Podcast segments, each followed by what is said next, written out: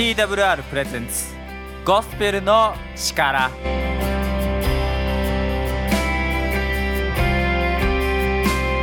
皆さんいかがお過ごしでしょうか？TWR がお送りするゴスペルの力のお時間です。本日のパーソナリティは TWR の小松がお送りします。今日もよろしくお願いいたします。夏休みの時期になりましたね。ここ数年はコロナで夏休みになっても追うようにどこかに行くことができなかったですよね。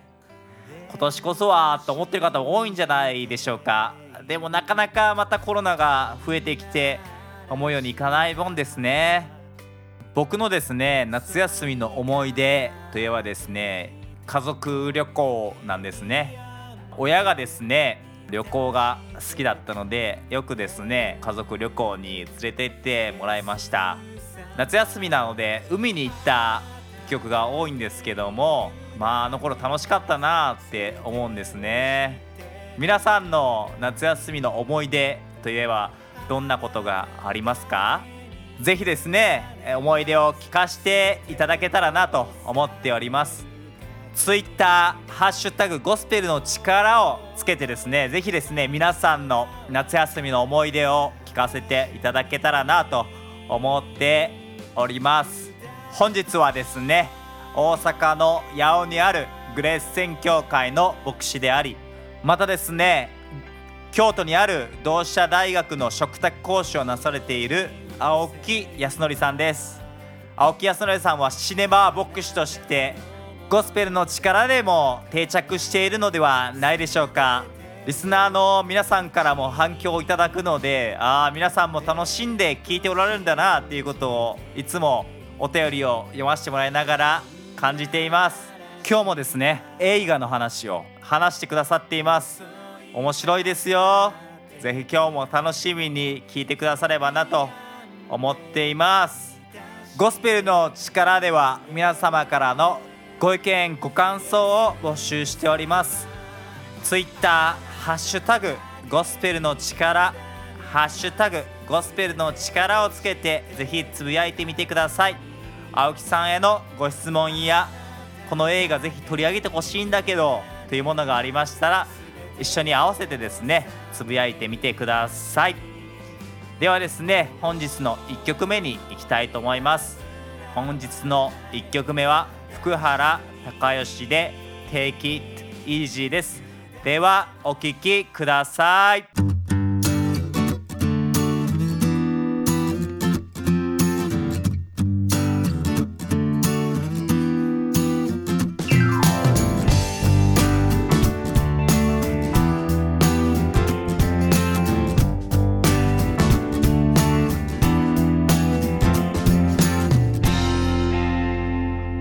深呼吸してごらん。風は運ぶよメロディ今はただ身を委ねて。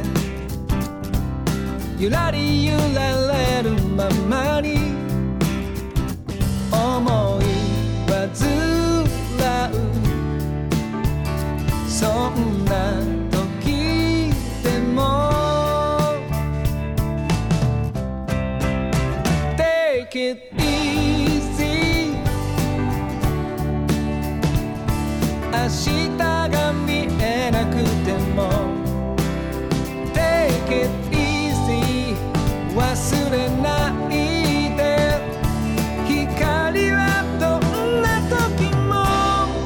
注がれてる。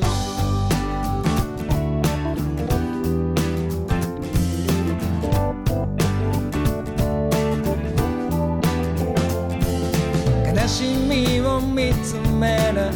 で。喜びを数えれば見落としてきた世界が鮮やかに映るんだ。思いはずら。う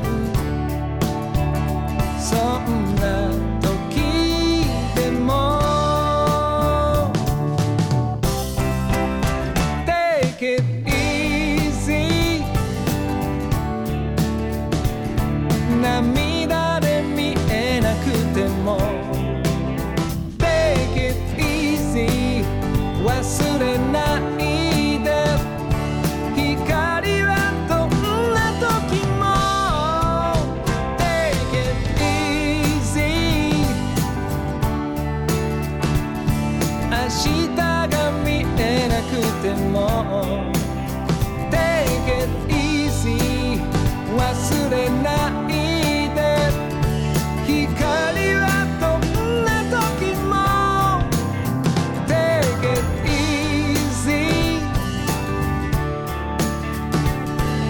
日が見えなくても。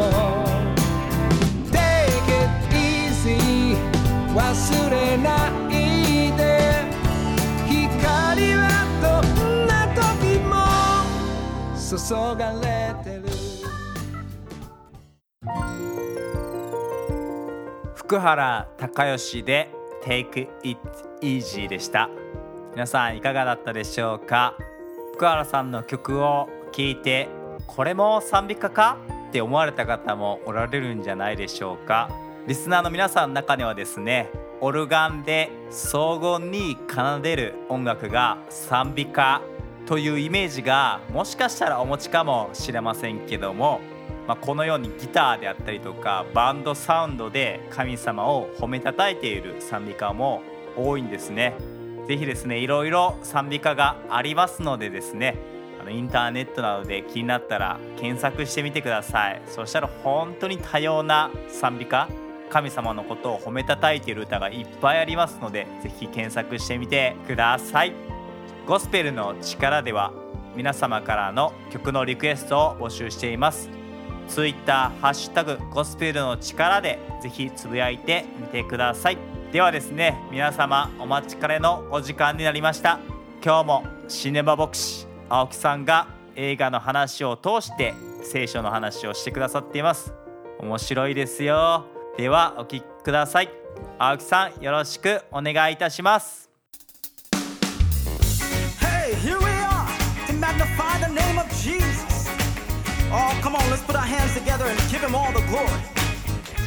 皆さんこんにちは。自称シネマ牧師の青木保憲です。今日共に見ていきたいのはジュラシックワールド新たなる支配者です。このジュラシックワールドというのはですね2015年に作られてそして2018年にジュラシックワールド炎の王国そしてその3部作の完結編として今回ジュラシックワールド新たなる支配者となっています。しかし実はその前に1993年ですけども「ジュラシック・パーク」というシリーズが作られていまして、まあ、いわゆるそれのこう、えリブート版みたいなものなんですね。1993年の「ジュラシック・パーク」はですね本当に衝撃的な映画界にですねインパクトを残しました。と申しますのはこれはですねあの従来のこう作り物っていいますかこうミニチュアを動かすかのようなですねそういう、まあ、恐竜もしくは怪物ではなくてですね本当に CG でそこにその生き物が生きているかのような臨場感を与えることができる。そういう映像美で人々を無料し1993年の「ジュラシック・パーク」は大ヒットしたんですね。制作総指揮はスティーブン・スピルバーグでした。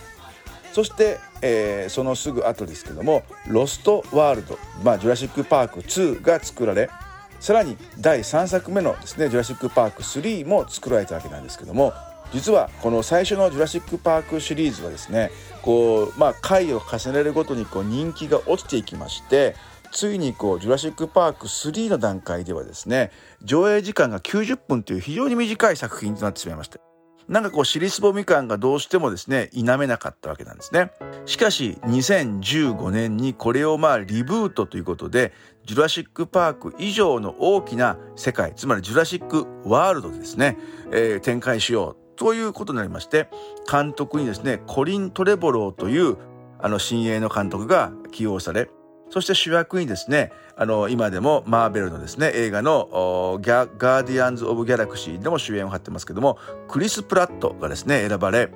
そして、えーそこにですね、このジュラシック・ワールドという3部作が2015年、そして第2作が2018年、そしてこの2022年に第3作目が作られたとなっています。まあ、合計6作品でありますけども、まあ、全世界でですね5,000億円ものこう、まあ、興行収入を上げたということになってます。まあジュラシック・パークは非常にこう尻すぼみ感があったんですけどもジュラシック・ワールドはですねそうではなくてこう少しこうねだんだんとこう世界が広がっていくそんなことをこう感じさせるような展開になっていってるんですね。で今回この「ジュラシック・ワールド」ですね新たなる支配者ですけども上映時間もですね従来のこう2時間ちょっとでなくて2時間27分約2時間半あるですね超大作となっていますね。日本での公開は7月の29日ですけどもアメリカにおいては6月の中旬にですねすでにも公開していまして向こうでもですね大ヒットを記録しているわけです。まあ、こういう作品にはですね本当につきもののようなこうハラハラドキドキする展開。そしてこうお決まりのですね、まあ、いわゆるそのティラノサウルス T レックスがですねこうおたけびを上げるシーン。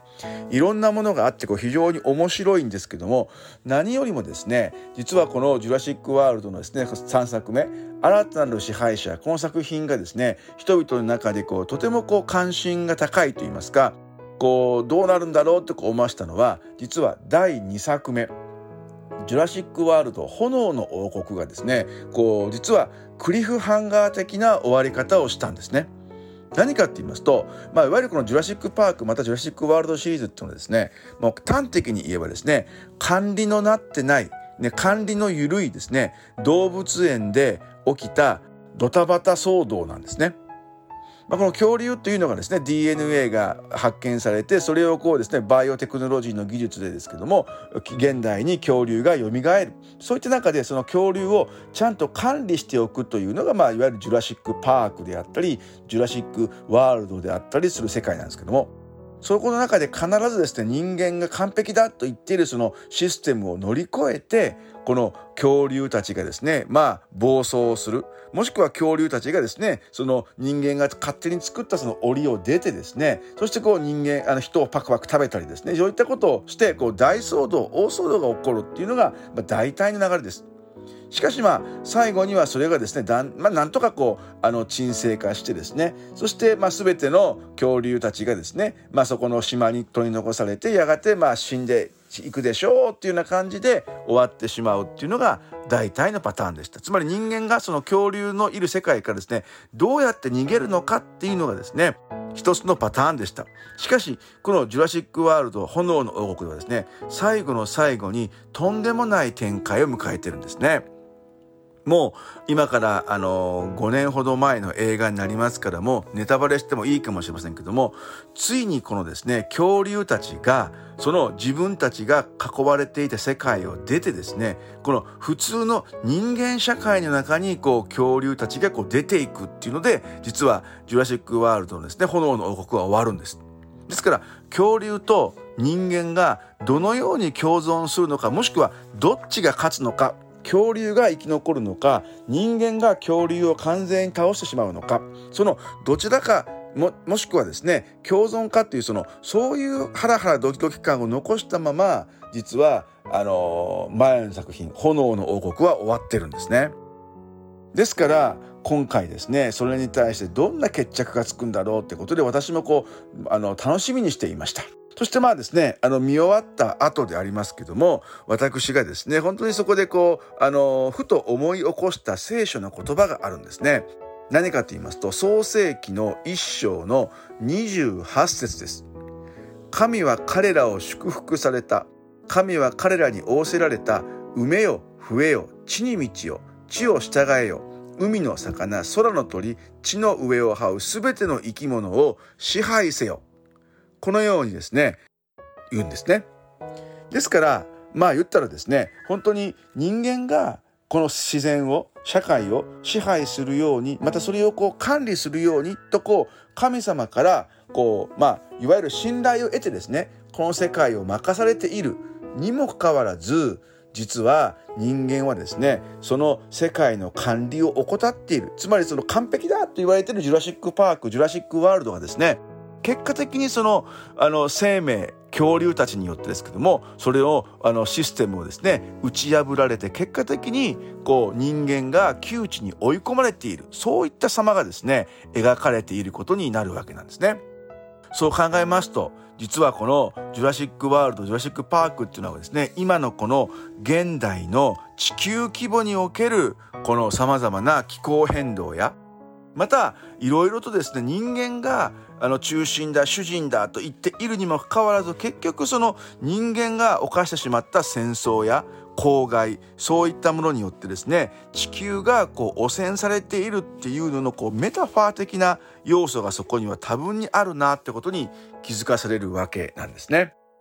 実際このジュラシック・ワールドの中ではですねこのジュラシック・パークに登場していた旧キャストもですねそこにこう絡んできましてこの恐竜たちをどのようにしていったらね今後していったらよいのかってことについてこういろいろと考えさせられるそういったシーンがあります。ですからですね、こう、ジュラシック・パーク時代からこの映画を見ている、まあ、私のようなものからしたら、こう、たまらない展開がですね、そこにはあるわけなんですけども、結果的にはやはりどうかというと、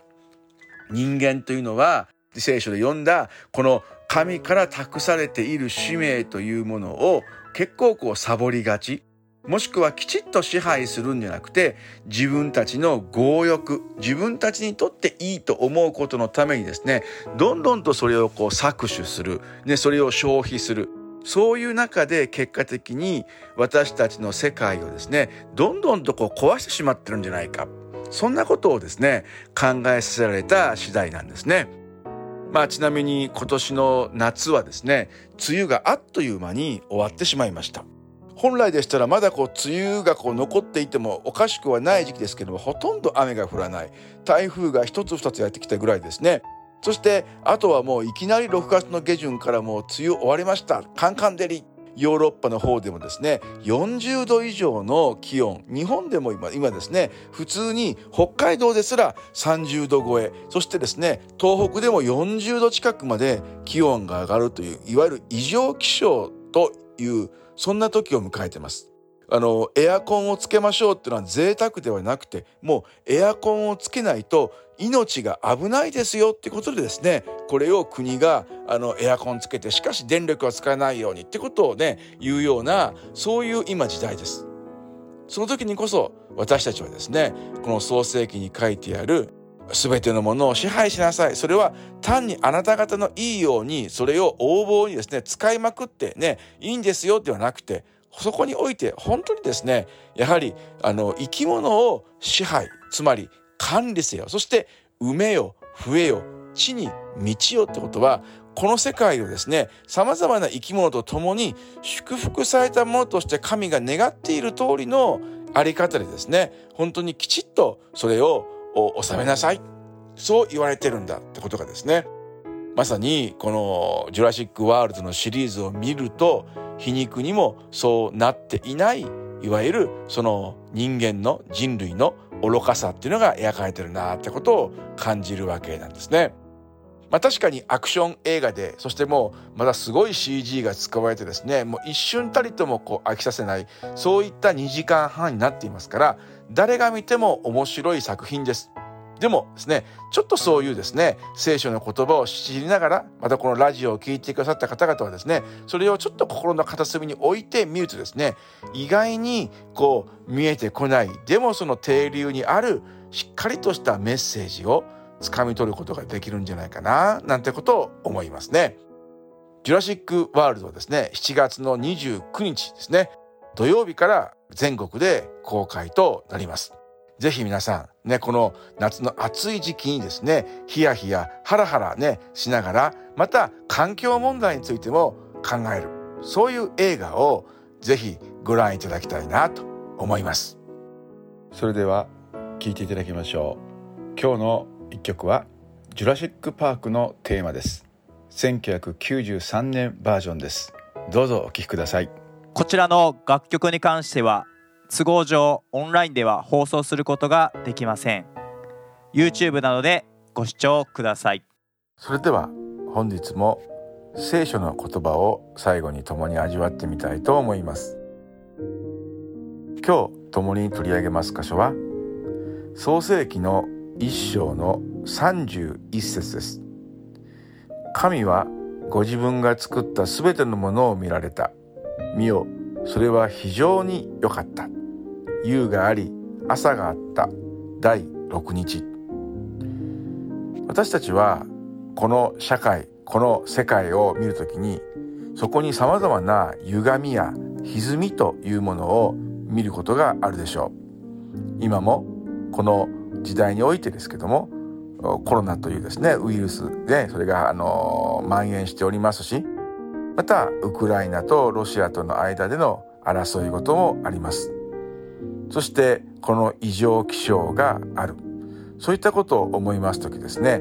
本当に私たちはこの世界が壊れているもしくはこの世界ってなんかこうあの私たちにとってこう生きづらいそういう環境になってるななんてことを感じるかもしれません。しかしです聖書はそれに対して神様はこの地上を作った時につまりご自分が作った全てのものを見られた時に「見よそれは非常に良かった」というふうに語っているわけなのです。神様が良いと言われた場合それは必ずどこかに本当に良いものがあって私たち人間にはそれが見えていなかったり逆にそれを当たり前のように捉えてしまってですねそのありがたみをどこかに忘れてきてしまっているということにもなるわけなんですね確かに異常気象があったり戦争があったりウイルスが蔓延したり私たちの都合においてはですけどもなかなか思ったようにいかない。また最近もですね、まあ、第7波みたいな形でまたコロナの感染者が増えているっていう情報を聞くときにまたか一体これがいつまで続くんだなんてことを思ってしまいます。しかし私たちはその時だからこそ実はこの世界の始まりまたこの世界を作った方がいるとするならその前提を受け入れるならその創造主なる神様がこの世界は素晴らしいんだよとおっしゃってくださっている。それをそのまま受け止めるものとなろうではありませんか。この「ジュラシック・ワールド」という映画を今日は取り上げましたけどもこの世界を人間が勝手にですね何か操作しようと思うとそこには大きな過ちや歪み歪みが生まれてしまいます。なぜか人間は神様ではない。人間は全知全能なる存在ではないからです。しかしだからこそ私たちはその全知全能なる神様が聖書の中で語る全ては非常に良かった。このまず前提に立って物事を見ていくときに必ずそういう良きものに出会う。また良きものを私たちも見出すことができるようになるんですね。このような CG を使ったスペクタクルの映画「ジュラシック・ワールド」が生まれるというその背景にはなぜこういうものを作るかと言いますと実は神様が願っていたような良きものを私たちはどこかに見失っている。どこかにこう見落とした部分があるんじゃないか。そのようなですねやはりアイデアといいますかそのインスピレーションがあったのではないかななんてことを感じるわけですね。私たちはこの時代を今生きていますし生きなければなりませんそれならばあそこがダメここがダメこんなとこがなってないっていうことを言うだけではなくてでも世界は素晴らしいでも世界は生きるに値するそのような肯定的なメッセージをしっかりと自分の中心に生きるその根幹の部分にですねしっかりとそれを置いてそして今日という日を生きるものとなろうではありませんか。またお会いしましょう。